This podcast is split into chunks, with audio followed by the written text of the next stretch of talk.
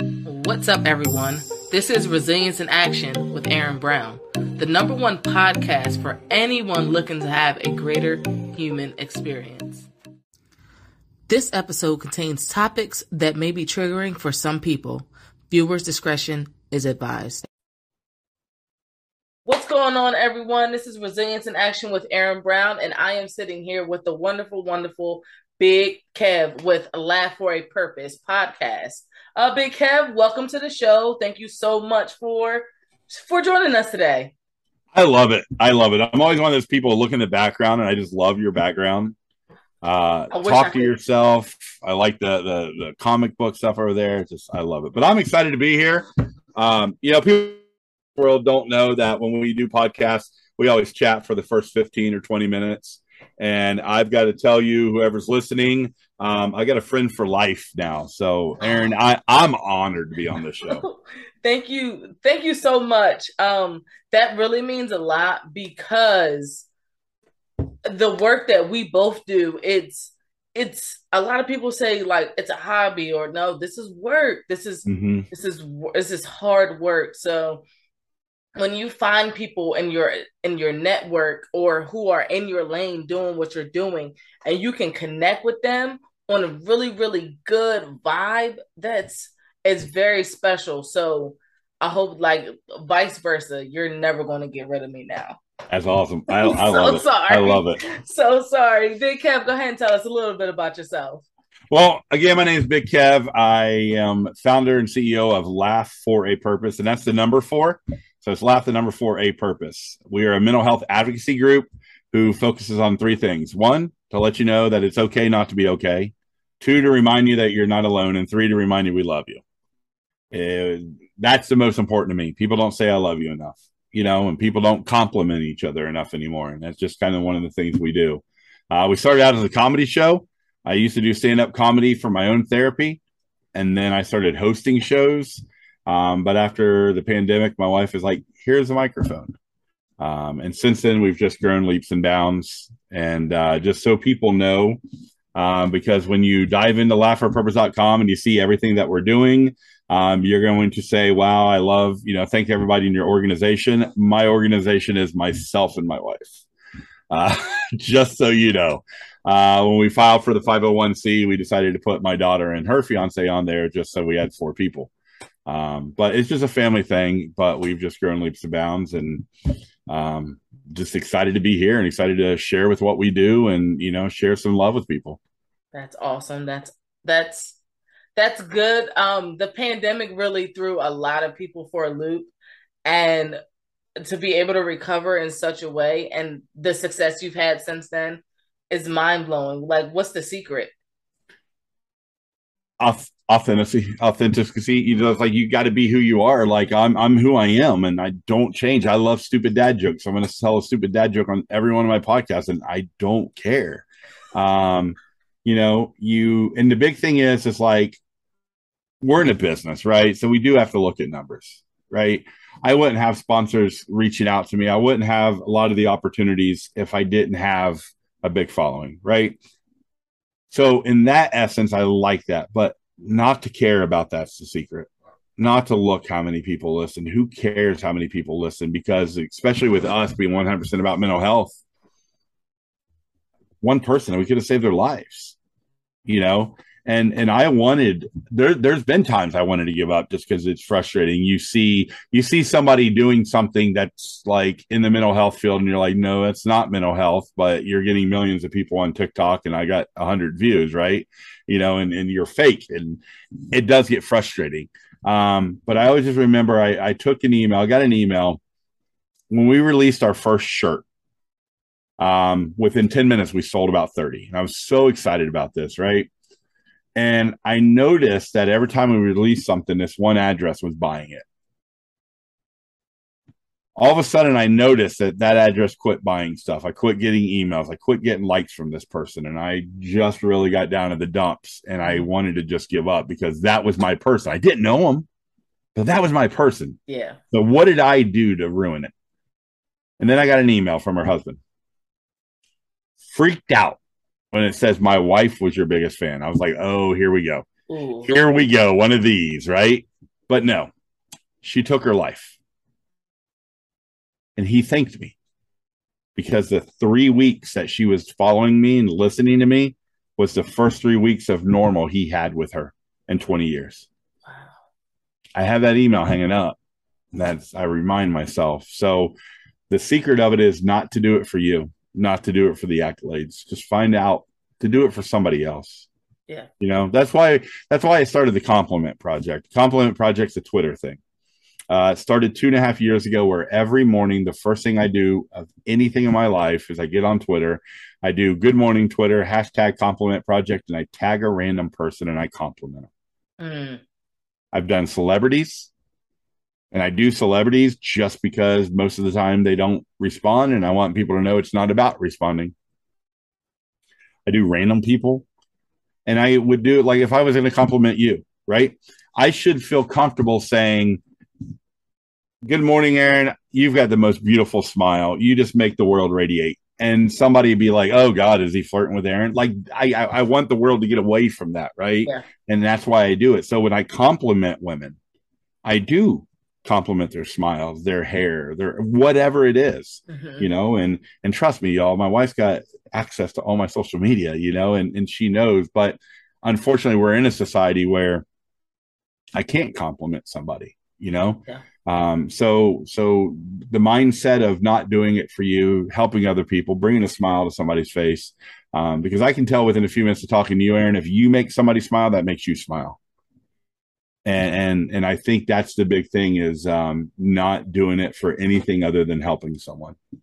I think I think it's really awesome that um that your compliment was my smile, right? Now whether it was true or not, um, It was. but You great smile. A great smile. um, thank you. But a few years ago, I did a share share your smile campaign, and um, it was it, it gained a good amount of traction on Instagram. And I literally walked up to everyone, random strangers, and was like, "Hey, I'm doing a share your smile campaign. Would you mind taking Love a, uh, taking a selfie with me?" And I, I, and just recently, the over this past like two weeks, every time I get on Facebook, every time I get on Instagram, those share your smile pictures are there, and it wasn't for me. It was, it wasn't for me at all. It was for them, and I, and I, and I, you, you can tell, you can read people, and you can read when someone, someone needs a kind word or, or anything like that, and sometimes you just don't know. But I think as a society, we should definitely move away from being so so scared to to interact with each other. Mhm. You know, we we we, we all we got. Yeah. you know, Yep. in a sense, we're all we have, and we we should be taking care of each other. Whether I know you or not, I shouldn't be out here maliciously trying to make you feel bad about yourself or anything like that. At at the very most, you know, well, at the very least, I'm going to compliment you. I compliment strangers on a daily basis. Yeah. About about 4 years ago, I woke up and I said, "You know what? I'm going to do something nice. I'm going to do something kind for someone every single day to the point where now today, I don't even think about it. It's second nature now." That's what the compliment project was. It was going to be a 30 day test. We've got in, in in our car, we got just a stack of envelopes, and I can't tell you what they all say because every my wife writes them, my kids write them, and we just write different compliments. Hey, I hope you have a great day. You're the best enough. You you know, and and we hand them out all the time. Um, after the show, I'm going to talk to you about the smile campaign because I want to steal it from you. I, I love this idea. Um, and, and let me tell you where that came from. Four years ago, my wife and I went to Kroger. We, we're in Cincinnati, Ohio. Kroger's a big grocery store. Um, shout out to Kroger. Love them. They uh it was storming. You know, one thing bad about Kroger's is they do not send their cart boys out like they should, right? Mhm. So I Yeah. walk in, my wife and I walk in, there's one cart and it's down this hallway. And I walk down the hallway, I grab it, and as I walk in, this lady comes and she's just drenched. I hand her the cart. She's like, no, no, no. I was like, nope, go get it. You know, so I hand her the cart. I run out. What do I do? I do what Big Kev always does. I get like 12 carts. So they all come in. And I'm pushing these carts in. And when I break through that door, I see that lady hugging my wife. So I just stood back. It's that woman moment. Do what you got to do. I'm not going to interfere. And I lost my wife, and my wife is one of the most amazing people, but she's also one of those people who does not put herself out there. She's very quiet. She her we're total opposites, right? So I said, Hey, what was that about? Lady came from her father's funeral. Her car got a flat tire on the way to the funeral. Her check engine light came in, came on as she pulled in. The funeral was miserable because it was raining. Mhm. a bad day. She walks in and I give her a cart. That's nothing. it's, it's nothing. But that gave her a smile. That gave her hope. That gave her, I'm down on my luck. This is the worst day ever. It's a storm above me, literally. Mhm. And the light came through. It was so, it, and it wasn't that I was going out of my way to do it. It was just like, I'm not going to make this lady go back outside. I'll go back outside. I, I, no, you know, and the impact that had. Like every time we would pass her in the store, she had this big smile.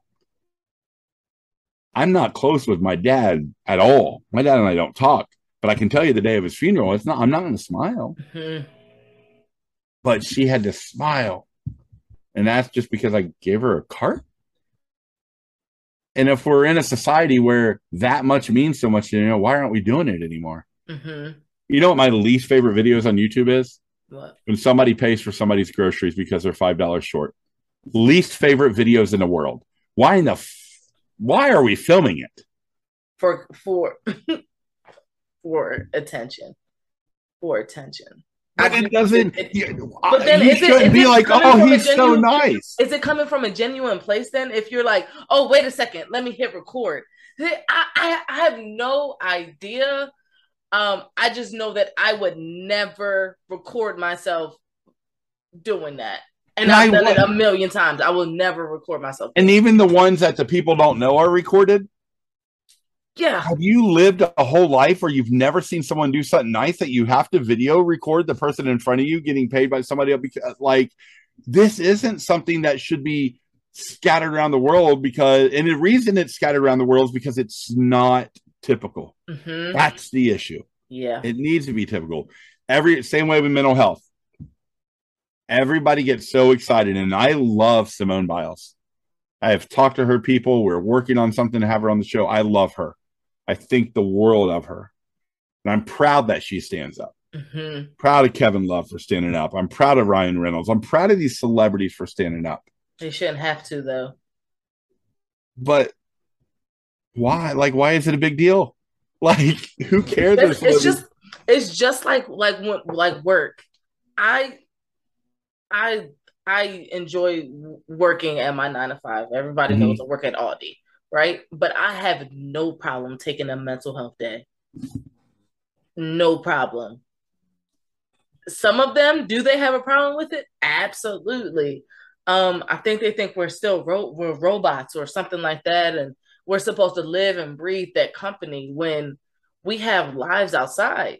You know, Yeah. so so if I if I can't show up as myself, I'm we just met and you can tell that I I just I love to have a good time. Yeah. I'm a training center captain. I train all the associates in my in our region, in our well in our district, you know, when they go to different stores and I just love to have a good time, but if I can't if I'm not feeling well, if I'm not good mentally, I'm not good for anyone else.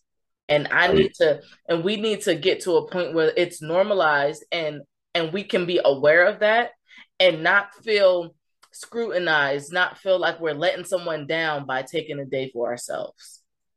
Absolutely. I love it. I love it. I love Aldi too, by the way. Shout out to Aldi. Shout out to Aldi. Yes. yes, Yeah. yes. I am I'm an Aldi fan. Yeah, been there Yeah. for just about a, a little over a year now. So yeah. Okay. Yeah, yeah. Okay, okay. So, um, another thing I wanted to touch to touch on. Dang, where what was it? It left me. It'll come back. It'll come back. But okay, so so you have this laugh for a purpose. Um, it started as a comedy show. Yep. Tell us how you came up with the concept. What exactly were you laughing what for a purpose for? Like tell us more about that. So no one's ever asked me that. Great question. No one's ever asked me like why we did that. So I was I just needed an outlet because I was still I still had a void, right? So when I say I'm a 14 time suicide survivor, I'm a thousand times suicide person. Like 14 times I, I attempted something, yeah. whether I took pills, was jumping a bridge, whatever it was. But daily I was thinking about it, right? So it it engulfed me. Um, I was researching it. It was it was unreal. So finally my wife said this is about the ninth time in the hospital finally my and i was really smart on how to get out of the hospital i knew what to say when to say it yeah so finally my wife took the kids and she said me and the kids are going to my mom's if you get help to get us back i'm not coming back but if you get help for you then we're here weighed heavy on me that I was, stayed in that was a, heavy yeah yeah and, it, and i needed it and i thank her daily for it and I stayed in for a very long time and got help for me. Mm-hmm. So when I got out, I was like, oh wow, um, these four hours I have nothing to do. Um, do I go back online and look for suicide stuff? Um, so the only thing I knew is to go out with my buddies and have a drink. Mm-hmm. And we went drinking. There was an open mic, and I got home. I was like, "This comedian sucked. I want to do stand up because I'm funny." And my wife's like, "All right." So she called her mom and her mom and her sister, and everybody came for stand up and I had an act for it. And the first time it just blew up. And then as I was leaving, somebody's like, Hey, I got a comedy festival next week. Do you want to be on it? And I'm like, um, this is my first time ever doing this. And he's like, No, there's no way. I'm like, No, it is. He's like, Your first line, because my very first line was, I'm not really a comedian. I just know we get free drinks, and at my house we have no wa- running water, and I needed to pee. People cracked up laughing. Well, here's what's funny, Erin. It was true. It was true. I had no water. And and I started doing that. And I started and then I started doing jokes about like I'm a big guy. I'm 6'10. Um I'm 461 now. At that time I was like 540. Um so I'm a big dude. So I did a lot of jokes about my size and mm-hmm. and I realized that I was able to captivate people just by talking. So that was all it was. And then I got the semicolon tattoo. Mm-hmm. Um, guy reached out to me, you know, and we knew he's like, Hey, my buddy does tattoos. You know, I want to pay this for you. And I was like, Great. So then that night after I got tattooed, I went and did a show and a lady was crying. She was watching me and she was crying. And she came up to me and she said, Here, and she bought me a beer. And she goes, Anything you want to eat, we, my husband and I want to buy it. She goes, Not only were you the funniest, but I love the bravery. And I said, Bravery? She's like, I saw the semicolon tattoo. And I said, and she goes, well, my son has one because of suicide attempt. I'm like, no, ma'am. I use a lot of run on sentences, and this was my way to remind me not to. And she just started cracking up laughing. And she's like, oh my God. And I gave her a hug and I said, ma'am, it is. I said, but I wanted to make sure I got you not thinking about that. Yeah. And I walked away from that like, there's something to it. So I went home and I was writing comedy and I was watching the Game Show Network. And what did Bob Barker do at the end of every show? Get your pet spayed and neutered. So his whole show led to this get your pet spayed and neutered. And that's what we remember. He had a reason he wanted to say that. So I decided to write all my five minute shows four minutes and end with a minute talking about mental health. And I did. Mm-hmm. And then the next thing you know, I was like, I we're gonna do something with this. And I said, I want to host a show and all my comedian friends like listen we'll we'll do it for you no charge um, one of the venues i used to perform at he was like you can have my venue no charge i'll even give 10% of all the sales and i was like okay i need to go on this and i started tirelessly reaching out to people saying i need stuff to auction off mm-hmm. so started out with local people giving me, you know, art that they've made, gift certificates. Then um, I said, this is not enough. I want to do more. So I reached out to people, and Elle King, uh, Grammy Award winning singer, she sent me donations. Her dad's Rob Schneider. A lot of people don't know that. He sent me stuff. Um, we had four or five professional wrestlers that sent autographs to us. We had autographs from Kim Kardashian. Um, like we, these are people that we spoke to that wanted to help this little show in Cincinnati, Ohio. And I realized more people need to do this because people care about mental health. And so we just started traveling, hosting shows all about mental health. And that's how it came. And the name, my wife's like, what are we going to name it? We need to buy a website. We need to pr- promote this. What are we going to name it? And I said, I don't know. I said, it's comedy and there's a reason behind it, you know? And she's like, well, what's the purpose of it? And I'm like, comedy for a purpose. I can't do that. And she's like, no, I love it. And she was designing. I'm like, no, I love this, but it puts me into just comedy. Mm-hmm. It puts me It limits comedy. you. Yeah. Gotcha. So I said, laugh for a purpose. I said, because no matter how bad of a day you're going, if you can find that laughter, you know, if you're having a shitty day and you hear a joke that makes you laugh, 10 second laugh, 30 second laugh, that that laughter during that time, you forget the world. You're just Mhm. laughing. So I said, laugh for a purpose. Everything we do, laugh for a purpose. You know, and and now we just kind of use for a purpose. Like I got Twitch for a purpose for my Twitch things. We got baskets for a purpose for my basket thing. Everything's for a purpose. But laugh for a purpose is who we are because we, we want the world to smile. We want them to laugh. I love that. I love that entire story. The the shout out to you, and I will piggyback off of um, the lady who was at your um, comedy show, uh, the bravery. Um, it's just now, and it's not really normalized, but it's just now. People are being okay with talking about um, suicide Mhm. and and their attempts. I've I I have this is going to sound horrible, but I have about five or six under my belt. Mhm. Like you know, and each time, um, I came. Uh, each time I woke up, like, what the hell? Yeah. you know, what the hell? And and to be quite frank, I'm like, I I don't I don't have it in me. You know, I have no more. I don't have it in me. So what the hell? Like why Yeah. isn't this working? Um so so shout outs to you for for and, and your wife for holding you up and holding you accountable. Yeah. And and you're so right. People don't talk about it, but what's more important is learning how to talk about it. Right? That language. Just talk to Just me. Just talk. Just talk. But yeah. I'm trying to change. I don't like the word committed. Mm-hmm. Right? There's a few words I don't like. We don't commit cancer, right? Hell no. We don't. We we commit crimes. So they don't commit suicide. They died by suicide. That's my first one. My second one is, um, and I have been to 50 to 60 hospitals talking to the doctors about this. If if I come into the hospital with a stomach full of sleeping pills, do not write on that paper failed suicide attempt. I'm still there. I'm still alive. What's failure about that? hmm Successful suicide attempt. I succeeded in doing what I wanted to do, but that's not a success story. Yeah. I'm no longer with you. So the, the medical field's got to change failed suicide attempts and and successful suicide attempts. It's, it's not right.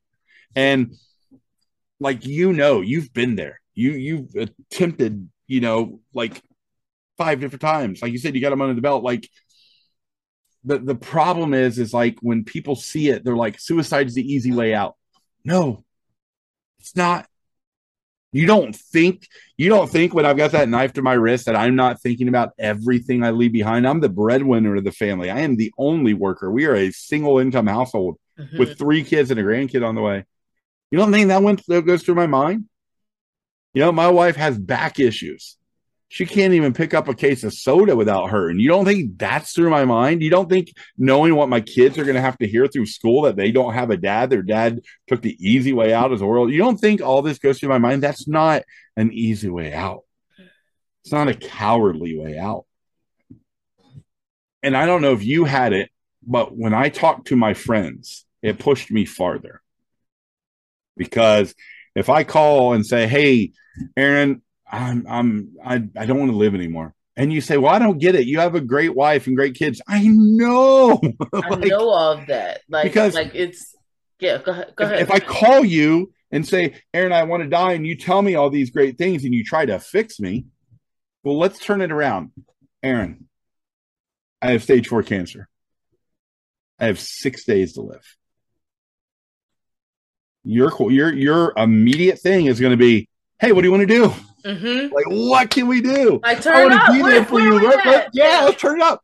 Same reaction you need from your friends when you are talking about taking your life. Mm. That's what I wanted. When I called you, I wanted you to be like, yo, you got six days to live. Let's make that the best six days. I want you to be like, yo, you think your life is shitty and you don't let just turn it on. Let's have fun and let me show you. But we don't get that because, like you said, it's not normal to talk about it. Mm-hmm. And it makes people uncomfortable. It makes people so uncomfortable mm-hmm. to talk about.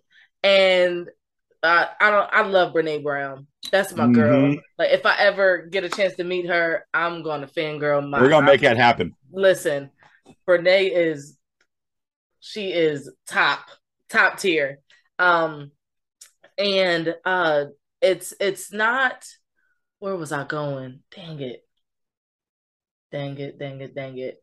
Um, it's something that she said that really, really like it hit. It was chef's kiss. Like was, I love how you say that. it was chef's kiss. It it'll come to me, but you know, it's not it's not normalized, and and it makes people uncomfortable. Hi, see, uncomfortable. Went back to it. Now I got yep. it. So she said we have to be able to show up and be able to talk and know that sometimes we're going to say things wrong, but we have to have that that space you know that knowledge to know that okay we're we're gonna we're gonna fuck it up.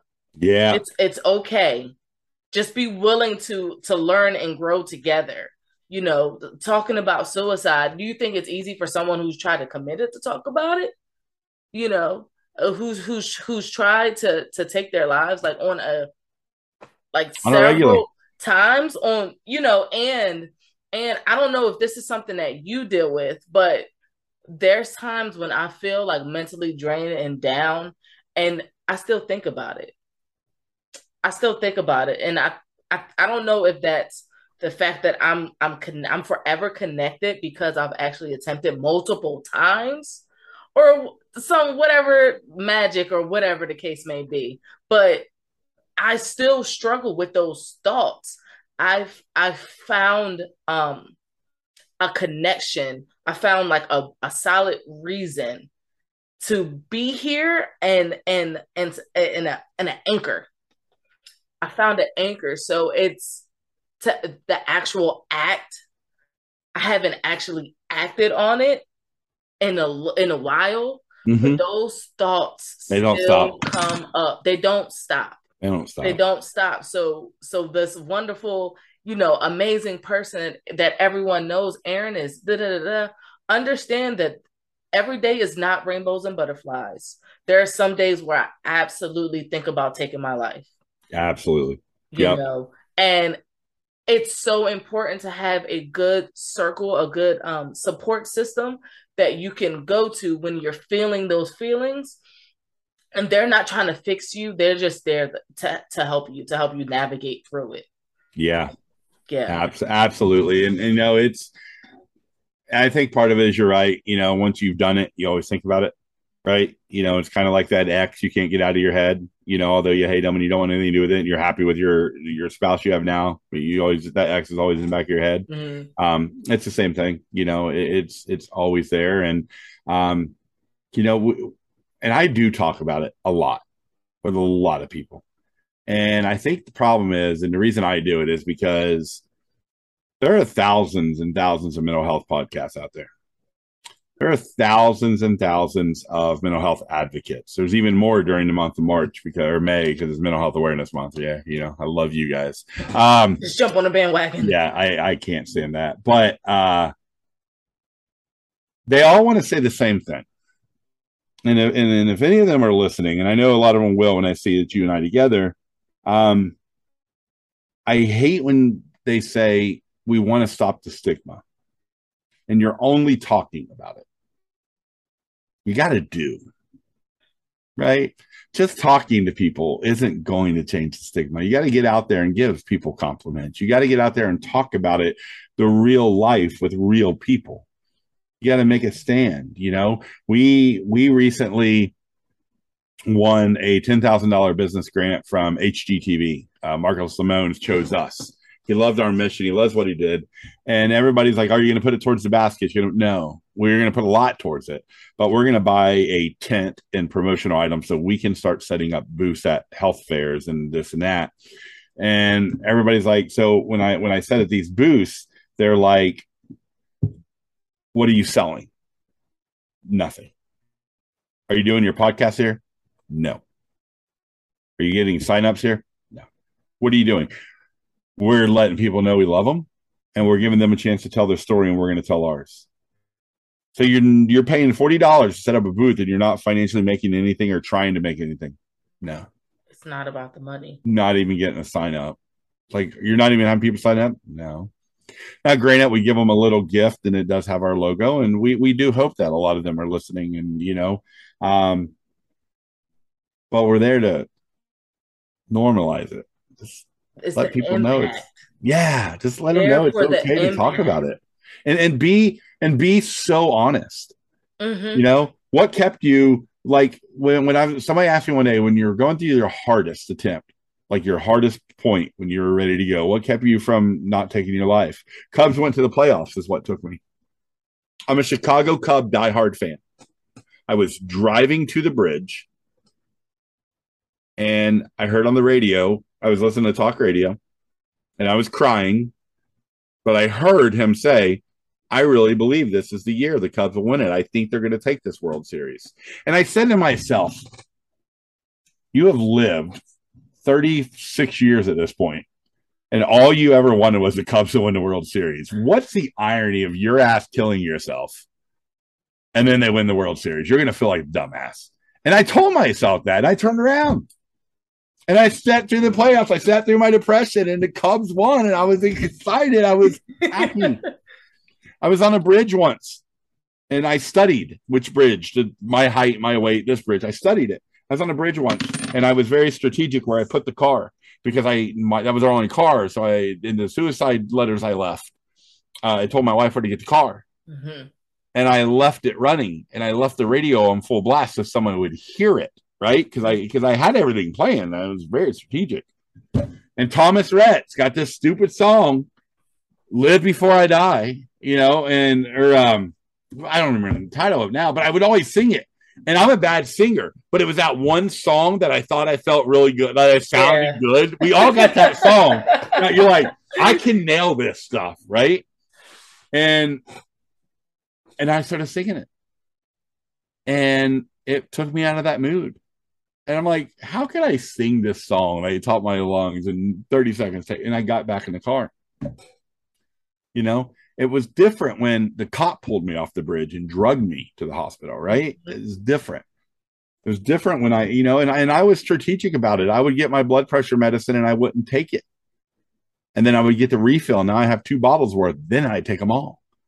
You know, but it's just like I'm I'm telling you this and it's normal for me. And, mm-hmm. and that's what we we got to do yeah. But instead, what we do is everybody uses their mental health struggles and they use it like a fart. They hold it in in public because they're embarrassed. But when they get home, the family has to deal with the stink. Yeah. We yeah. got to change I it. love that. That's a that's a hell of a comparison. It right? My mental health is a fart. it's true though. It's so it's so true.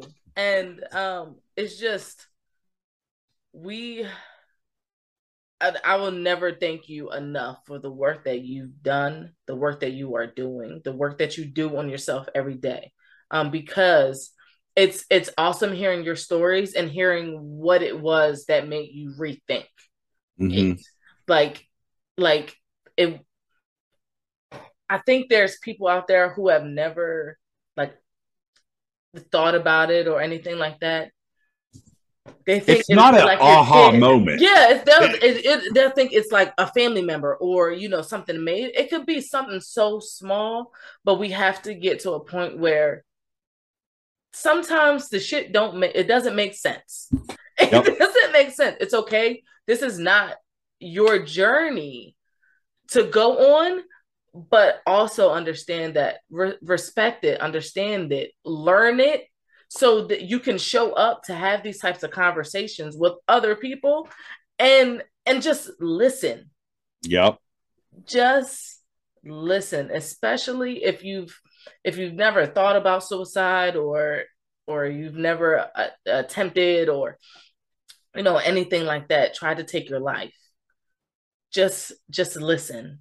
Yep. listen listen to the stories and believe the stories yeah, you listen. You listen to hear. You don't listen for your chance to talk, right? Yep. And, and, and we do need to normalize. I mean, I'll tell you right now. Like, I didn't count these as the attempts, but if I got a bottle of pills and I feel really shitty and I reach for that bottle of pills and I get a whiff of my wife's pot roast, you think my ass is going to try to take himself when she's cooking pot roast? No, I love her damn pot roast. I gotta stay alive for one more meal. Well, exactly. you know, why not? You know, and, and that's the thing. And and that's why people like, man, you always laugh when you talk about the times you yeah. And I can break down, you know, I laughed out that my dad is a piece of shit. I hate my father. We don't speak. Mm-hmm. And he's just a bad person, doesn't believe in mental health. We have no relationship. And I called him once and I said, Dad, and we were on talking terms at this point. I said, Hey, Dad, I said, I met some guys. I said, we started talking about how me and you used to hunt growing up. And I was like, and they want to go hunting with me, but I don't have a gun. Can I borrow one of your guns? My dad's the biggest asshole in the world. He won't do a thing for anybody. He's so selfish that he wouldn't let his son borrow a gun. I wasn't going hunting. He saved my life. Piece of shit. He saved my life because of his greediness, but he saved my life. Nah, Nah, and I told him when we had it out one day, I said, one time in my life you did something good for me. That's when he told me no. But you told me no for another reason. Mm-hmm. You know, and and and I tell the stories and I'm I'm not proud of them. If you're listening, I'm not proud of the time I took pills. I'm not proud of the time I tried to drown. I'm not proud of any of this. But it's me. Mm-hmm. And it's made me who I am today. Right before I got on this podcast, I got an email from a teacher she's like, hey, the four baskets you sent out for our, because she's a special needs teacher, the four baskets you sent out for the four students I was talking about came today. And they wanted to draw you a picture and thank you. That all came, that idea came, and where I am today and what we are doing today. And the reason I'm on this show with you today is because I had those 14 attempts and because I had those thousands of thoughts. So I'm not proud of them. I don't talk about them laughing like I'm proud of them. I talk about them because it's who I am. I don't like being 400 and some pounds. I'm working on it. I'm trying to lose weight. I'm eating healthy. We're getting better, but it's who I am. So if I want to make a joke about my size, I'll make a joke about my size. It's who I am. And, and that's what it is. You said, you, like you said it to somewhere what you said in the same way I am. Some people be like, how can she say it? So yeah, you know, under her belt. Yeah. Yeah, under your belt. It's my like, story to tell. Right. Right. That's it. My story, and this is how I I rationalize or whatever the case may be. This is how I choose to speak about my truth. Mm-hmm. No one has the the right to tell someone else how they can speak about their truth, and and let that be known. That is fact from my listeners. No yep. one has the right to tell you how you can speak about your truth. If I want to say I got four, five, six, seven under my belt, then under your belt, shit, yep. that's under my belt. Yep. You know, yep. and if I want to laugh and and joke about some of the hardest times in my life, if it makes you uncomfortable, I'm I won't even say I'm sorry because I'm yeah not, no no reason to apologize. If it makes you uncomfortable, dot dot dot dot dot. That's the best I got for you. Yeah. You know, and this is this is that authenticity that we talked about that Yeah. talked about in the very beginning it took me a really really t- a long time to be able to show up authentically as a black woman as a black lesbian as a black lesbian with a white wife like it took me a long time to be comfortable with who i am today and i will never let no mother person take me out of that You can't. you can't because No, life is a camera. Life is a camera. You got to focus on what's important, capture the good times, develop from the negatives, and when things don't work out, just take another shot. Mhm. Like that's my life, you know. And you know, I, I the struggles you have, you know, one in society today, being black alone, is a struggle. And and here's the thing, and and here's what I say.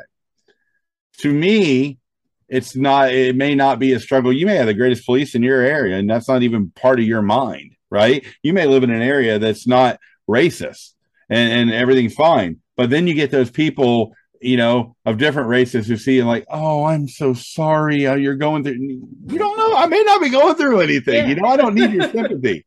and then being a lesbian in the world today, I got it. I got two and a, kids. and a and a masculine presenting lesbian like at Right. that like Right. it's just a oh she wants to be a man and oh my god yeah. the the and then and outside your race. and, and outside the race. and then ah, That's like the trifecta.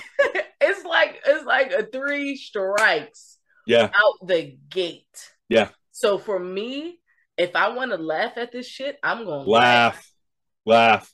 I'm gonna laugh. I'm gonna Hey. laugh for Hey, you purpose. know, you, you ever play pool like billiards? Yep. You know how to win the game? Tell me. White girl's knocking the black one. Like all day. yes. See, that's how you win. That's, it. That's how Right you win that game. Right in the pocket. Okay. Right there. But you know, and and you know, speaking of like society issues that you go through, that's that's one thing that a lot of people and I disagree on, because I think we need to get to a point in society where it's okay to disagree with things. Mhm. I really do. So, I'll to my dying day, my grandfather was the greatest man I knew.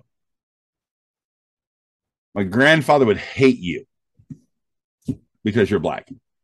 My grandfather would hate you because you're a lesbian. My grandfather would hate your wife because she's dating you. Mhm. But I love my grandfather. That's how he was raised, right?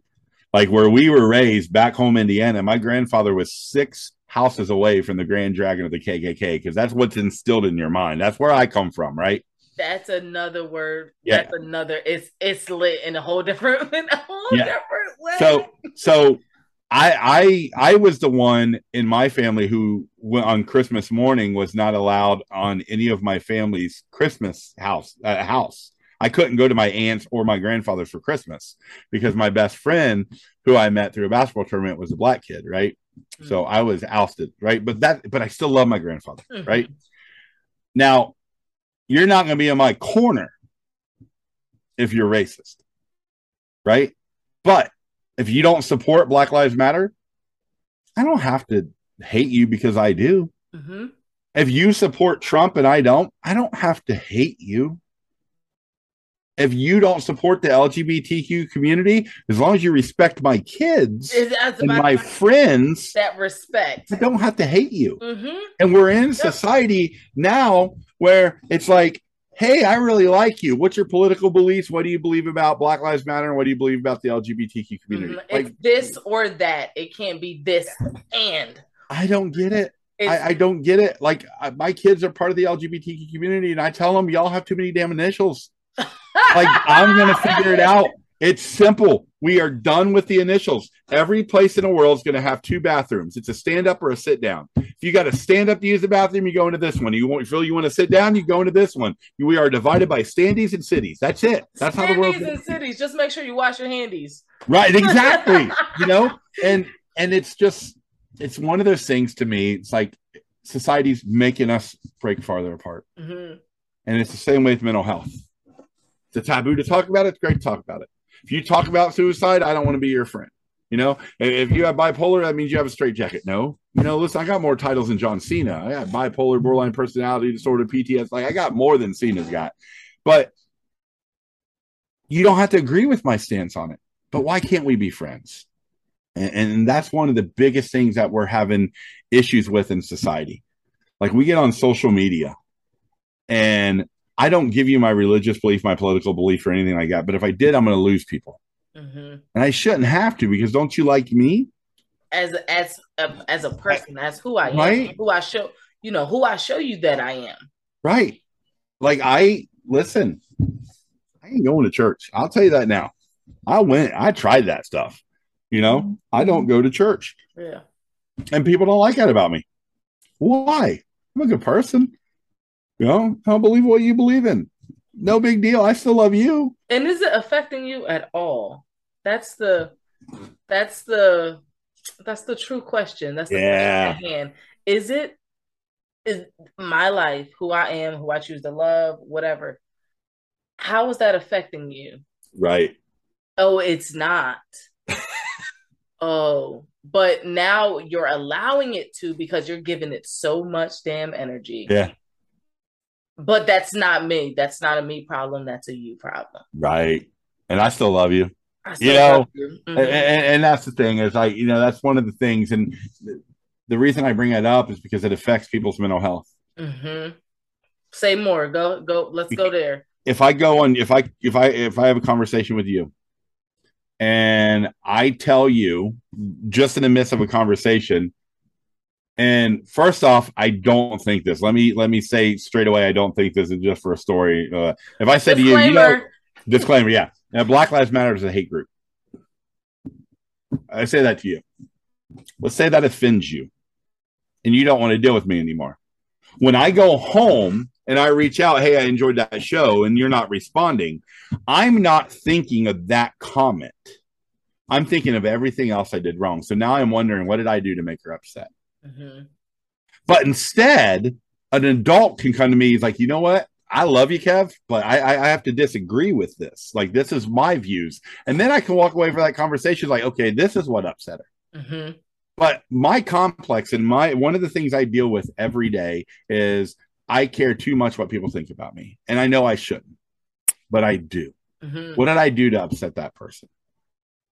Is it my fault? You know, because I'm so trained by society to just have to fit that mold. I have to be one person with you, I have to be another person with them that I've lost who I am. I have I've lost who Big Kev. That. Yes. Is that something that came from your childhood? Oh, absolutely. Yeah. Absolutely. It came from my dad. Mm-hmm. Like I wasn't allowed to be myself and also came from bullies at school. See, it wasn't until I was 41 and I'm 43 now that I realized I was bullied in school because I was bullied by my best friends. My best friends had me. I was a jock, or I was a cool kid. I was in the cool group. No, I was in that cool group and you couldn't touch me. But I was in that cool group, so they had somebody to pick on. You were the big guy from Varsity Blues, weren't you? Yeah. Hey, hey, hey. If you're enjoying this content, do not forget to rate and review. Wherever you're listening to this podcast, be sure to rate and review. It helps us reach more people in more ways. Now, let's get back to some resilience. But I wasn't that big then. I wasn't until later in high school. But yeah, that was me. Like I was the cool guy in that group, so they could pick on me. Mm-hmm. Right. So um, I always had to be somebody else because my passion is poetry. Passion but part of the language, the worst word in the world. But when you are in 1994, 95, you're in high school and your thing is poetry, you are called a fag. Yeah. Right. So, so it's, it's one of those things where like even today, I know how offensive that word is that I've got to redesign myself, not to offend my own kids with it, but it was just our lingo. Mm-hmm. Right. It was what we said. And, but you didn't want to be called that. Right and that's what it was. I was gay. I was I was queer. I was all because I, I liked poetry, right? Like what they didn't know is I like poetry because my words would get your girl in my bed. But anyway, uh, but I, I, learned it quick, guys. Uh, but I like poetry, and it, it, it's I wasn't allowed to be that person. I was a hell of a ball player. Like I could have went pro if I would have stayed with it my whole life. Mm-hmm. I was that good. But my junior year, I found a passion for academics. So my senior year, I joined the academic team, and my coach said one or the other. And I said, one of us, and I said one of the two is going to get my name when you drive into my hometown on a little plaque because mm-hmm. they do that right when you win a state champion. And he said, "Thank you." And I threw my jersey in his face and said, "Your team ain't going to get it." And I walked away my name's in my hometown when you go by because we won the English academic team state meet because I was the captain. But my dad quit talking to me. See, he was happy to go to McDonald's to get a free drink because he was Kevin's dad, and Kevin scored 30 points the night before. My mom loved working at the post office. Oh, your son was so great. So I never got to be myself my whole life. Mm-hmm. And then I didn't know who I was. And that's when the mental health took in. Because, see, at 17, when the doctor sent me home or the school sent me home with a note um, and the police drove me home and told my parents on that Thursday that I can't go back to school until I get psychiatry because I was talking about killing myself. I went back to school that Monday with a note that said I saw a psychiatrist, and I didn't see a psychiatrist until I was 36. Wow. Wow. So what do you what do you think is that moment when you saw a psychiatrist? Is that the moment when you were married and your wife said, "Hey, get it together," no. or no? I had later I, on. I saw so many before because every time gotcha. I was in and out of the hospital, they would force you to see one. I had some of the worst. I had I had a counselor who told me once, "Hey, all these attempts you did with the way heroin is in Cincinnati, how come you never try to kill yourself with heroin? Thank you. Try that next. sorry, sorry, sorry. I, I, called my wife. I said, This bitch just told me how to kill myself. It's painless, apparently. So we go down on Fourth and Vine after work. I'm like, I'm getting some heroin. And I'm going just but, get high and just keep going. Right. I didn't trust them anymore. I didn't trust counselors. And then when my wife told me that, I decided to open up and start trusting them. Yeah. And I don't know if you've ever been in a mental health facility. They're wild. I've they're never wild. been in one, but yeah, they're wild. wild. They're like a they're like a jail. So okay. they're like a new been job. there before. they're like a new job. Everybody grabs you to the corner. This person's this, this person's that. Don't watch this person. Like, you know. Uh, so and there's a lot of like hey, will you watch out? Make sure Nurse Cratch ain't coming down the hall because I'm going over to the girls' ward and do my like. That's the type of thing it was, right? Got you. And they always told me when the psychiatrist comes because this was on a Friday. Psychiatrists don't come till Monday. If you hear high heels walk into your room, make sure you don't say a word because you don't want this one. It's old Russian lady. And I hear him come to my room and she comes, sits down, and introduced herself. And I'm like, yeah. And she's like, what brought you here? And I was like, oh, I'm just sad, blah, blah. And I give her this story. I can't remember what I told her. And she got up, turned around. I said, is that it? And she goes, well, if you're going to bullshit me, yeah, that's it. She goes, I read right through you. She goes, you're an open book. She goes, you're just giving me a line of bullshit that you want me to hear. She goes, so when you can grow up and be an adult, I'll come back. And like really rude. And she started walking, and I said, bitch. She turned around. She goes, "Absolutely." And then I broke and I cried and I told and I thank her.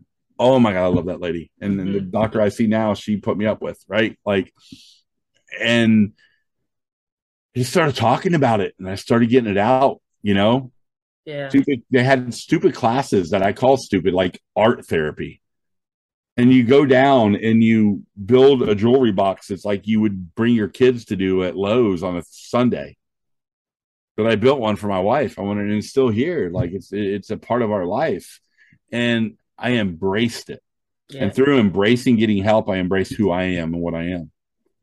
And I realized I was broken.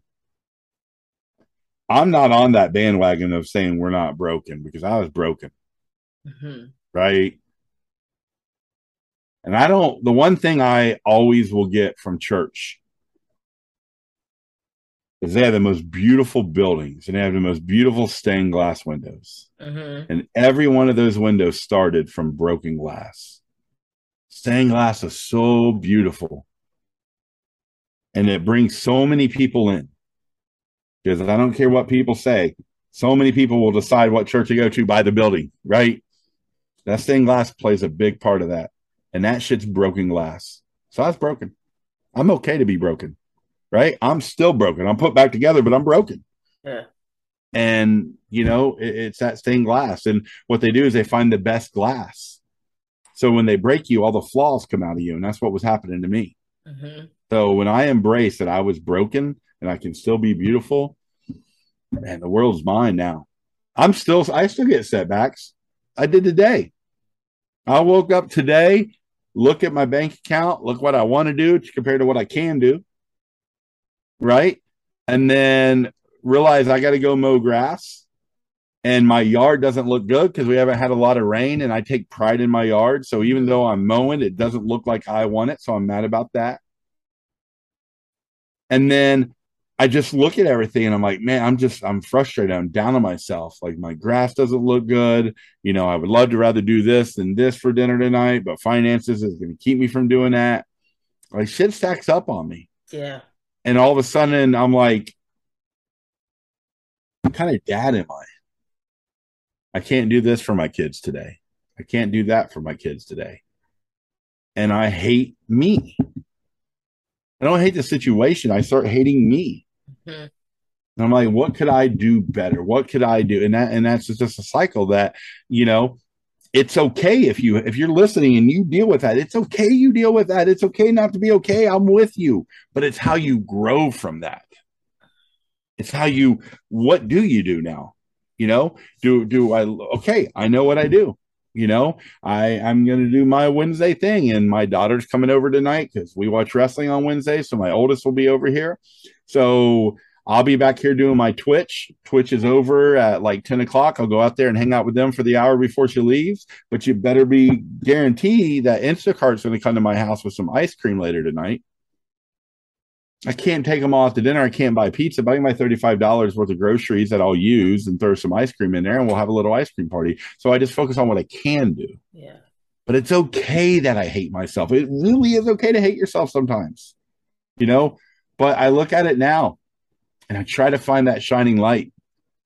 I met you today. It's a lifelong friendship, you know? I, I got to meet somebody I've never met at eight o'clock tonight, I have a twi- uh, Twitter space and I have thousands of people come in the room and no one else talks but me. And I just give an inspirational speech for 10 minutes. I get to inspire people today. So I'll find those good things, even though was. And I literally said in my mind how much better it would be if I wasn't around. It's um, it's amazing what how we can spiral and what in the stories that we make up in our, our minds about ourselves and i just thank you for just sharing your your strategy on on feeling those feelings because that's one thing that i will always stand on. Feel your feelings don't ever run from them. Feeling your feelings and then also learning how to navigate those feelings. Yeah. Learning your way through them so you can work through them and you come out on the other side mm-hmm. you know? Um you know it's just it's just really it's really in, inspiring to hear like the rawness of your story the ups and downs and the things you do to help you cope because yeah. earlier you was like, yeah, I just came in from cutting grass. I had no idea that everything else that you had going on, everything else that was going on in your, in your mind, I'm just like, oh, he just got got in from cutting grass. A little did yeah. I know yeah. there's so much more underneath that iceberg of cutting of cut have, cutting grass. Do you have do you live in an apartment or do you have grass where you're at? We have we have grass outside. Yeah, you got to cut your grass, right? Yeah. Okay, so when you cut your grass, your neighbors may think it looks great, but but you don't. You see the work it needs, right? So if you cut your grass tomorrow and two more days, it still needs work again, mm-hmm. right? Sometimes your grass gets so out of control, you need to get other people to help you cut your grass. Sometimes your neighbor's grass comes into your grass, right? And the thing is, is when I look outside, I find when that grass, everybody else thinks it looks good, but I can see it. Mm-hmm. Your grass is your mental health. You got to do work on your yard. You, you are your yard. You got to cut your grass. You've got to just, you know, you meticulously do the things that you need to do. And I don't give a shit what my neighbors say about my grass. That's my grass. Mm-hmm. But there's so many times that I can't work on my grass because I just don't feel like it and it just grows. And I do it again and it just grows and it keeps growing. At that point, I've got to say, I need help. Mm-hmm. It's the same way with your mental health. You do your grass, you cut your grass. That's your yard right? But don't judge other people's grass. Maybe they don't have three dollars to put gas in their mower. Maybe maybe they don't have anybody. They're broke their leg, you know. But just like mental health, don't judge somebody else's mental health. You don't know what's going on in their life. Who are you to judge it? Mm-hmm. Maybe the grass is high for a reason. You don't know. Yep, and and you don't know, and you're instead of instead of judging, why don't you go have a conversation? Why don't you go mm-hmm. talk yep. about the grass? Hey, you know, I I, I, I was outside. I was outside mowing one day. The first day I started decide decided I want to do a Twitter space. And I was like, I want to do it where I just mute the room and give 15 minutes of motivation, right? And I didn't know what I was talking about. I was all nervous and I went outside and I cut grass. That's my day off. Like today, that's why it's cutting grass. And I started thinking about how it is so close to my mental health. See, my neighbor's grass that day was growing into my yard. Like his weeds were coming over that eventually does affect me. And I realized when I saw that, I just trimmed it for him. And I did it for my reasons, but I trimmed it. And, and I started thinking, I was like, you know what? How often is my grass growing into my wife's life? And she's still here. Mm-hmm.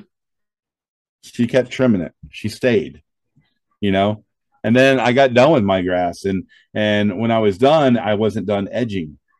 And that's important to me my neighbor drove by. One of the neighbors lives in this community, drove by, and he's like, "Man, I love driving by your house. You always got such a nice yard." We live in a mobile home park, right? Which is fine with me because I was homeless five years ago. Mm. We live in a mobile home park, and he's like, "I love your, I love your yard. We got a real nice shed. I got my wife a beautiful swing. We got bird feeders. Like it's a beautiful yard." But it looked like shit to me because it wasn't edged yet. Mm. And I realized, man, when he sees my yard, he thinks it's perfect but it's not. It needs a lot of work. When people see me, maybe they think I've got it all together and they don't realize that there's work still to be done. Yeah. So I came in and I was like, I know what I'm going to talk about. My wife's like, Mom, I was like, mowing your grass. And she's like, What? And I was like, I'd like you to listen tonight. And she just listened and she's like, That's it. I was like, What? And she's like, Mowing your grass. That's your thing. She goes, Your goal in life is to be a motivational speaker. She goes, That's your thing. Everybody's got that one shtick. They talk about different things, but they got that one thing that everybody's like, that's the guy. She's like, you're the grass guy. You know? And and that's and every time I mow, I find more and more that does compare my grass. And it's not doing it to build a resume to do more talks. It's building it for my life because when I can compare my mental health to something so tangible, it makes my life easier to manipulate. It, but, makes it easier to navigate. Yeah, it makes it mm-hmm. easier to manage. Yeah, absolutely. When you can when you have something. Because we can we can try to compare it to to things that are outside of our reach or like the the ideas that float in our mind. But when you have something that's as as tangible as going outside and and touching your grass and mm-hmm. and watering your grass and making sure you seed and uh, it doesn't get closer than that. Yeah no no. And every day like like you know, when we're done, before I get ready for all my stuff tonight, the, um, around my fire pit, I got a weedy and um, clean my mower and do all that and end, you know, and it's just like, I like doing that stuff as yeah. much as it kills me because I'm out of shape. Um, and I, and I, I push it, you know, um, it, it's the act of doing it sucks, but that's just like my mental health. The acting, I don't like going to psychiatrists. Mm-hmm. I don't like taking meds. I'm 43 and I've got a daily med thing, right? I, I never thought that would be my life. Yeah. And I hate it, but it's needed. And then when I can step back and look at it, I mean, I will, I will. it, it is so stupid. And I know my neighbors probably think something out outlandish about me. I will put everything away and I will walk to the edge of the driveway and I will just admire my yard. That's what I have. That's my yard. Like, yeah. you know, when, when you live under a underpass and you have a concrete slab that you your three kids and your wife sleep on for a little while, you admire that grass. You mm-hmm. love that grass, you know? Yeah. And and I will. I will admire it.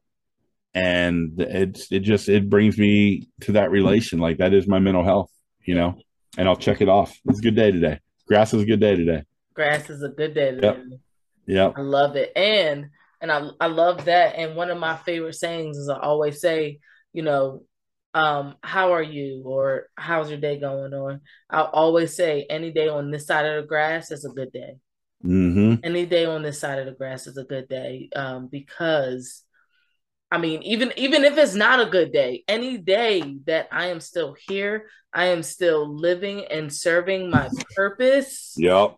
Is a good day to me if I can find that one thing, if I can find that one person, if my content reaches one person and it made them them happy, if I complimented one person and they smiled, then I've lived that day. Well, you live today.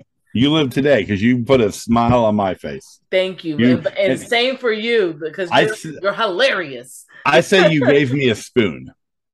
right? spoon? Yes. A spoon. You heard the spoon? Have you ever heard of the spoon theory? No. Okay, I'm going to educate you. So the spoon theory started out with people who have detrimental pain, mm-hmm. like they live with chronic pain. I turned mental health and it's grown in the mental health world. So let me explain how I can talk to people about mental health. Is I start my day with 12 spoons. Okay. Takes me a spoon to get up and shower. If I eat that day because I don't feel like eating, that's two spoons. Mm-hmm. I get up and go to work, that's two spoons. Now, by the time I get to work, I'm already down five spoons. So I have seven spoons left. Mm-hmm. Takes me about five to work. Yeah. So I've got two spoons left. I come home, I got a shower after a day of work. I don't want to shower, but I need to. I got one spoon.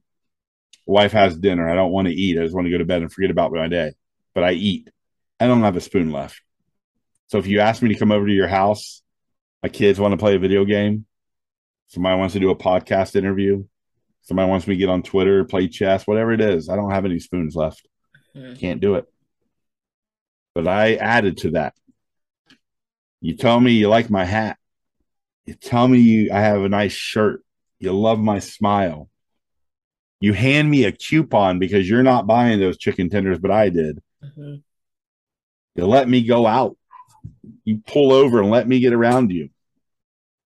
Thanks for the spoon. So that's what I do. So you gave me a spoon today. And I carry I got a spoon keychains and you know I'm really big with the spoon thing and um, we're creating a new thing in October. It's going to be a hidden hidden web page on our website. So no one can get to it unless they know the link to it. Okay. It's hidden. But if you meet us out in public at one of our events, we are going to give you a green spoon, literally a plastic spoon. And we're going to write or have it printed the website link. Mm-hmm. That website will teach you what the spoon theory is and what I've created with the spoon. And then it'll give you a link to a Discord channel called the Spoonies. Only people who have met us in public will know what spoons mean and can join a group called the Spoonies, where we're there to support each other and give each other spoons every day. You know what? I love that. Yeah. So I, that's my that I carry a spoon everywhere I go. I give people spoons and yep. That's amazing. That's because you you're absolutely right. We only have so much energy um that we can that that we have expendable in a day. And when you get to the point where that energy is depleted there's you have nothing le- left to give anyone. Right. But if but if we're moving through the day and we're getting complimented and and we're and we're you know that gives us more energy to to have at the end of the day so we can yep. do the things that you know that we want if, to do if you if you look at your day today you had a long day at work yeah right it took everything out of you you looked at your clock you lost the spoon because you were hoping you had more hours of the day and you didn't and you laid next to your wife you wish it could have been longer, although it was longer than you expected. You you were done. You were spent. You were out of spoons. Mm-hmm. And I have a knack to see when somebody gets a spoon. So when you and I were talking before the show, and I talked to you about you know sponsorships, yeah, you gained a spoon because you're like worked up. You know? yeah, literally, yes, absolutely. Yeah. And, and, and that's and and when you can start seeing in life when you give somebody a spoon it's a great thing. And again, it's that whole grasping, that tangible thing, and just a spoon, you know? Yeah, it's the it's the little things. Yeah. It's the it's the little things like you were saying um with the Kroger story. It may have been something small to you, but it was everything to her. And that is what we need to hold on to as we move through this world.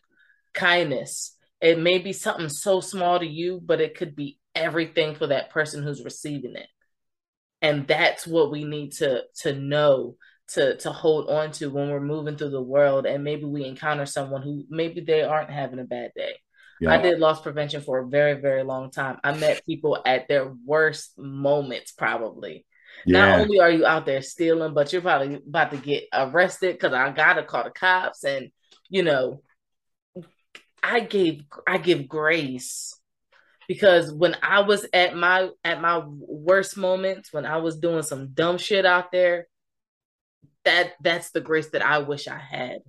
Mm-hmm. That's the that's the grace I wish I had gotten from other people and I didn't. You know, so so learning from that experience and like I told you earlier, this is story, system and strategies all uh, of resilience in action. That's all this yeah. is. It's resilience in action to have a greater human experience. That is that is the number one goal of this podcast, of my talks, and everything that I do, is to let people know that you're no one's perfect. We're just here to learn. Yeah. We're learning how to have that greater human experience, so we can have it, and then those people that are around us, they can have it as well. Yeah, absolutely, absolutely. Yeah. I love that. I love that. Yeah. I don't even have a motto for our podcast, but you do. It's listen. it, it took me a long time. It took me a long time to finally figure out the the language of what I wanted it to say for it to really hit home. And that that greater human experience, it just it just said something to me because I'm an alien. Because I'm an alien. Oh, well, I'm just here to have a greater human experience around, across the board. Yeah. I, I I just I live to make every day, every trip around the sun better than the last. See, I love it. I love yeah. my motto in the very beginning is and was still um, leaving this world better than I found it. Started yeah. with myself. Yeah. Yeah. Yeah. And then teaching other people and inspiring other people through the methods that I've used. And maybe it doesn't work for you. That's fine. Maybe you got to add your own little spices yep. to the pot, to the gumbo but it's a chef's kiss, and it's yeah. and, and and and you just it's delicious. You get to enjoy it, and then you enjoy life with it. Yeah, that's awesome. Yeah. I yeah. love that. The, the chef's kiss. I'm gonna steal that one too. Do you have any any words of encouragement? Anything you want to share for our list to our listeners right now? Always, always. Yeah. Um. Here's the thing each and every one of us listening, every person listening, myself, Erin as well. In life, we get wrapped up in gotta. I got to do this. I got to do that. You know, you you take your morning, you know, and I got to go to the store. I got to make this. I got to get this, and we fill our lives with gotta. But for some reason, we're not putting the words "I got to make myself happy today" in that list. And that's something you got to do. When you make that gotta list, put yourself in that list because you deserve it. Mm-hmm. Pat yourself on the back. I know you've been through a lot. We all have. There's stress. But a bow and arrow, that bow doesn't fly unless you put stress on the bow. That arrow doesn't, doesn't go anywhere. So it's okay to have the stress and it's okay to hurt, but please put yourself on that God list. Ain't nobody else going to do it for you. Mm-hmm. So when you make your list tomorrow, when you wake up in the morning, put yourself first. And if you don't believe you can, be a superhero. And I do this every day. I put my hands in a fist, I put them on the side of my hips, and I look up and stick my chest out. And I stand there for literally two minutes like a superhero. The endorphins kick in, and I walk out like I'm a superhero. Because if you've been through any kind of addiction, if you've been through any kind of mental health and you're here, you got something. You're a superhero. And I know, even though I just met Erin this past couple weeks, I know I can speak for her when I say this, but just always remember I love you, I respect you, and if it comes down to it, I will protect you. That makes me feel really, really good. Like I just got goosebumps. Um, I really did. Like, there's a, you meet people in this world. Um, you meet those that are in your life for a season and those that are in your life for a reason. And like I told you in the very beginning, you're stuck with me now. Hey, I love uh, it. I love it. You are. Can I can I tweak that for you? Yeah, yeah, absolutely. I tweak the season and reason? Absolutely. Okay, so everybody in the world says season and reason, all right? So I'm going to give you mine, and only you and I will say it. Everybody's in your life either for a blessing or a lesson. Blessing or a lesson. See, a blessing or a lesson, and sometimes yeah. it's both. Yeah. Holy crap! People yes. come in your th- those people that are only in your life for a season. They taught you something. Uh huh. About you and about them. Yep. So that was your lesson. Those people there by your side, no matter what, that's your blessing. Exactly. So I always love that season or reason. And one day I was like, man, I hate taking things. I want to do my own. And I'm like, lesson or blessing. That's yes, it. That's it. That's it. They're parallel. They are yeah. parallel. Yeah. Yes, exact same thing. Yeah. Those and those those reasons and and blessings, you hold on to them. You you hold on to them. You hold on to them for dear life. Yeah. And and and if ever you get to a point where you feel like that that that that relationship that bond is is wearing thin check in and be be okay with knowing that you're growing. And then you may be growing apart. You may be going growing in separate ways. And and, and it's absolutely okay. Yeah. And let me say to you not your listeners they're still hearing this right? But this is to you right? Because because you got a responsibility at your job is you're i can tell it's a it's a big deal you know? You got a lot of people underneath you. You've got schedules to maintain with your podcasts and i know things weigh on you and i can see it. So i just want to remind you Erin, you're enough. I appreciate proud of you. You're doing great. You're leaving the footprint that many people need to follow and i am honored and happy to be a part of the journey and uh, I just want you, you're enough. Sometimes we need to be reminded, but you are. You're doing good things. Thank you, thank you. That that again, more goosebumps. Um, I needed that, and it's so funny that those those words of encouragement um, from that come from an authentic place are always right on time. Yeah, always right on time because like this is is hard work. Yeah, it's it's hard. Oh, I know. You you know you know, know this is this is difficult, and I'm so like a big Kev. You are a, a big name. A lot of people know you and know of you, and for us just to meet and to have such a strong uh, connection, for you to say those those those kind words lets me know that I am on the right path. You, you you're on it. You are. You're on it. I joked around not too long ago because I still can't get over the fact that people post on Twitter, "Oh, Laugh for a Purpose followed me," and I'm like, "Who am I?" People have me in their people have me as their background where I follow them. Like, and and and, and I was joking one day, and I said to my wife, I'm not famous yet because no one's got a tattoo of me. And it was a joke. Six minutes later, to the T, somebody sent me a picture on Instagram. They got Laugh for a Purpose tattooed on them. So you see behind me this I'm so bad at backwards, but you see that painting that looks like a semicolon and somebody walking out of it. Yes. Yep. Yeah. So uh, a listener sent that to me. All around me, like anywhere I I can just reach right here and pull a painting that somebody made for us, or you know things that people have made. Like I get it, but this guy got a tattoo of our logo because it meant enough to him. Yeah and I don't see it as fame. I don't want to see it as fame. Uh, I never wanted to be famous. It's cool. Don't get me wrong. There's times where it's like, wow, they knew me.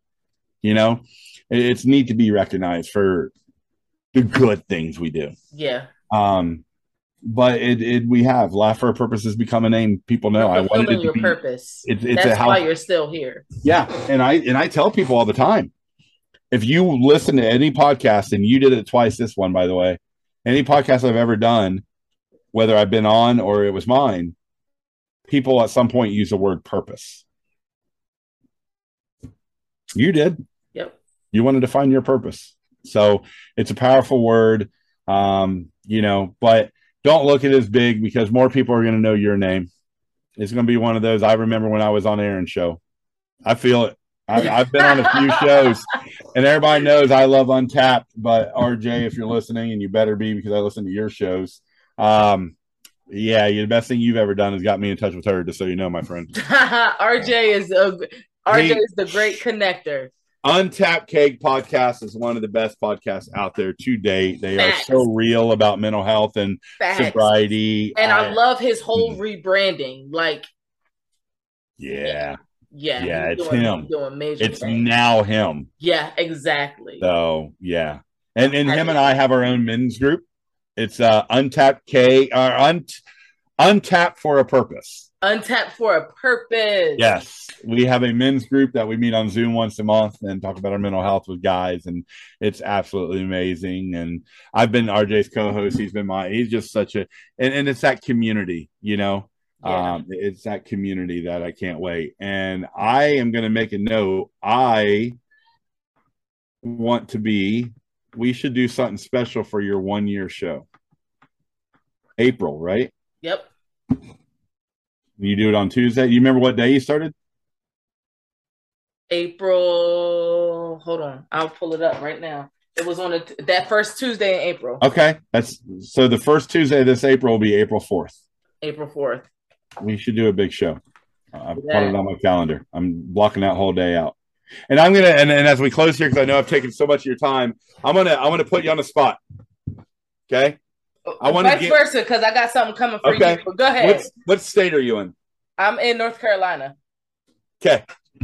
So September 17th is National Physician Suicide Awareness Day. It is one of the most important days to me.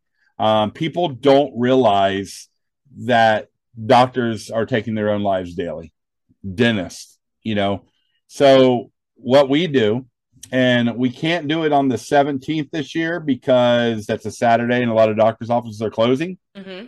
So we're going to probably do it on the 19th, that Monday. But between the 16th and the 19th, whenever you want to do it, I need you to commit that you will go to one doctor's office or one hospital, mm-hmm. bring cookies and a handwritten note. So even if it's your own doctor, a handwritten note that just says, I appreciate you. It's National Physician Suicide Awareness Day, and I want you to know I love you and I appreciate you. And then send me a picture of you doing it because this year, instead of taking donations, I want to hit all 50 states. I've already got commitments to most of the states, and I also have Greece, uh, Turkey, Canada, and France. So that's our reach, and I'm going to hit and we were just accepted to be part of the Mental Health um, Association for National Suicide Awareness for what we do. They've never seen anything like what we do.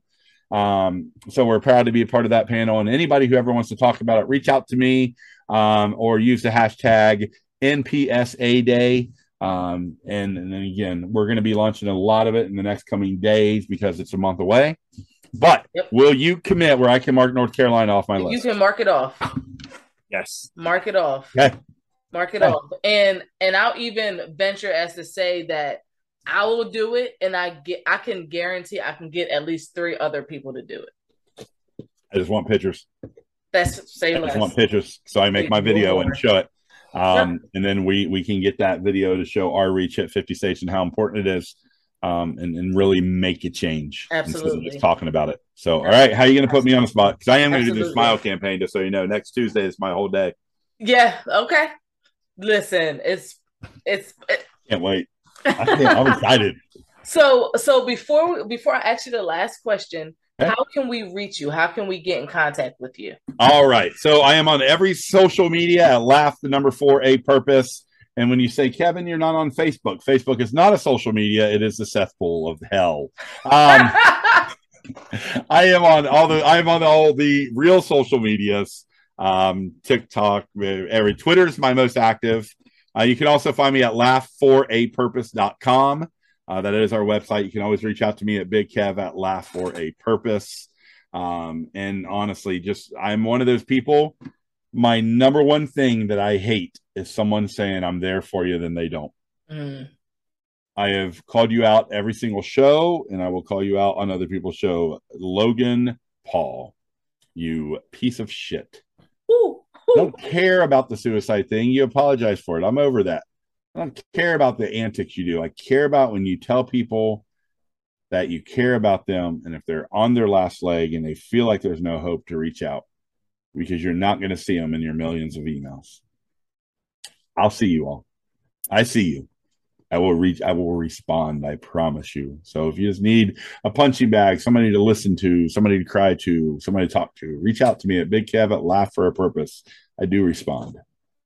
And he does because I, I sent him an email about this podcast and he responded like immediately. Yeah, immediately. so I, I yeah. respond fast I- because I can't stand that. Any any YouTuber, by the way, if you're watching and you say that to your community, please realize that your community sees you more than you see yourself. Your community loves you. They buy your merchandise. They buy your shirts. And if you're a Twitch streamer and you say thank you, Jim, for subscribing, and they come into your stream and you say thank you, then maybe in their mind they're your friend. So when you say reach out and you don't respond, that could be the last time they reach out Mhm. please. You can't respond, don't say it. I'm good if you say, listen, I got a million followers. It's going to be 24 hours before I get back to you. It's going to be five days before I get back to you. I'll get back to you within the next six months. But don't say, reach out. Yeah. I'll step, I'll step off my soapbox. now. I'm I'm I'm here to to talk, have a conversation, also provide the space, provide that space. So, yeah, I think you're one of the first people to actually take up that space. I, I love it, and I'm I'm I'm here for that. Um, okay, bam, bam, bam, bam, bam, bam, bam. Uh-huh. Nickelodeon. So, Big Kev, what is your definition of resilience? Holy man. I can't wait till you come on my podcast. My last question is not that hard. Like, you want an example or just my like like what resilience? like your personal what is your personal relationship? How do you view resilience? What does it mean to you? It's life. Because there's no life that's a straight path. There's nowhere you drive to get, there's no destination in the world that you're going to drive to that's going to be straight. Mhm. Every roadway has a curve, every life has a curve and a challenge. And you can choose to go straight, and you're not going to get anywhere. And you're going to get knocked down, and you're going to run through shit in your life. It's going to be a brick wall. And you can, at that point, choose do I just let this brick wall hit me, or do I become resilient? Do I become, do I find the resilience and find the things that can get me through the wall? not around it, through it. So to me, resilience is how you live life. It's more than it's more than a word. It's it's it's really almost life or death. yeah It's do you enjoy life? Do you not enjoy life? You know, and how do you take it? Because people who enjoy life, the millionaires, the famous people, all these people you think enjoy life, they had some shit come up against them. I promise you that. But they found that resilience in them. That's a great question. And that really makes you think of that word. Yeah, it does. Yeah, it's, it's, it's everything you do in life. It's purpose. Resilience is purpose. That's my definition. Resilience is purpose. What's your purpose in life? Because my purpose is to make a change. And in order to make that change and to leave that footprint on the world, I got to be resilient. Mm-hmm. Resilience is purpose for me. Yep. And that resilience is, and its purpose, and in turn, that resilience is in action. Yeah.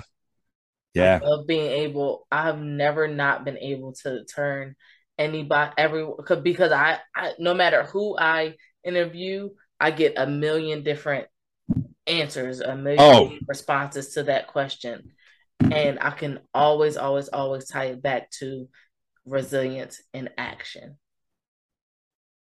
It's amazing. I love that. It is. It's exactly. I do. Yeah. With I can't wait till you're on my show. my, my last question's different though. You can go cheat and listen to it. okay, I, am gonna do that. I'm gonna do. That. Are you go, Are you going to? I'll tell you what it is right now, so you what, can. What is it? What's your favorite? What's the topping of your favorite? What's favorite topping on your hot dog? And let me tell you why I asked that. So years ago, I was talking to Kenny Florian. He's a UFC Hall of Famer, right? And we were talking about his brother who took his life, and I felt awkward because we were in this subject, and I was like, ah, uh... yeah and he was like in Chicago at the time. And I was like, Hey, what did you get a Chicago dog yet? Just to kind of steer it. And I realized that in my podcast, we're going to talk about some tough situations. So I like to end it on a high, on a, on a good laugh. What's your favorite topic? And, and, and I build up during, I'm going to do different with you. Trust me. I'm still going to get you though. Um, I build up, I build it up through the whole podcast. I'll be like, now we do have a question at the end. And at the end, I'm like really hardcore. I'm like, listen, no matter how personal it gets, we really want you to answer it. And you know, people are like, "What is it?" And then I break out, "What's your favorite topic on a hot dog?" That's hilarious. They're probably like, first off, their their throat is probably in their stomach because they're like, "Oh my gosh, this is definitely a mental health podcast." Yep. to ask me some shit. yep. We got so big that if you go to laughforapurposeshop.com, there's actually a shirt about a hot dog question because so many people, so many guests wanted a shirt about it. And that's hilarious. That's, the thing. I have a golden wiener award because I won a hot dog eating contest. it looks like a penis. It's really bad. I won a hot dog eating contest at my work, and I guess they just told the trophy guy to uh they want a golden hot dog. Yeah. And make it realistic. Well, they made it with legs. You may have to blur this out. That's fine. I am dead. Yeah. Holy shit. Yeah. Uh, I like hot dogs. That is the funniest thing I've ever seen so, on this it's podcast. So bad. It's so bad. Look at it. Yeah. It's got a little smiley face and legs. My wife is like, as soon as I got it, my, and we were talking about it, she's like, it's not going in the living room she was like, just get a piece of paper and like make it look have it arms or something because that would save it. But no, like when you give people at the trophy store their own like free range. This is uh, what they come yeah, up with. 2019. They couldn't even put a bun on it. No, you would thought. they couldn't even put a bun on it. Golden Wiener Award. That's hilarious. Oh man, Big Kev, thank you so much. Not a problem. Spending some time with us today. Really great having you here with us. Thanks for tuning into this week's episode. If you enjoyed it, be sure to rate and review. And remember, resilience in action will always lead to a greater human experience.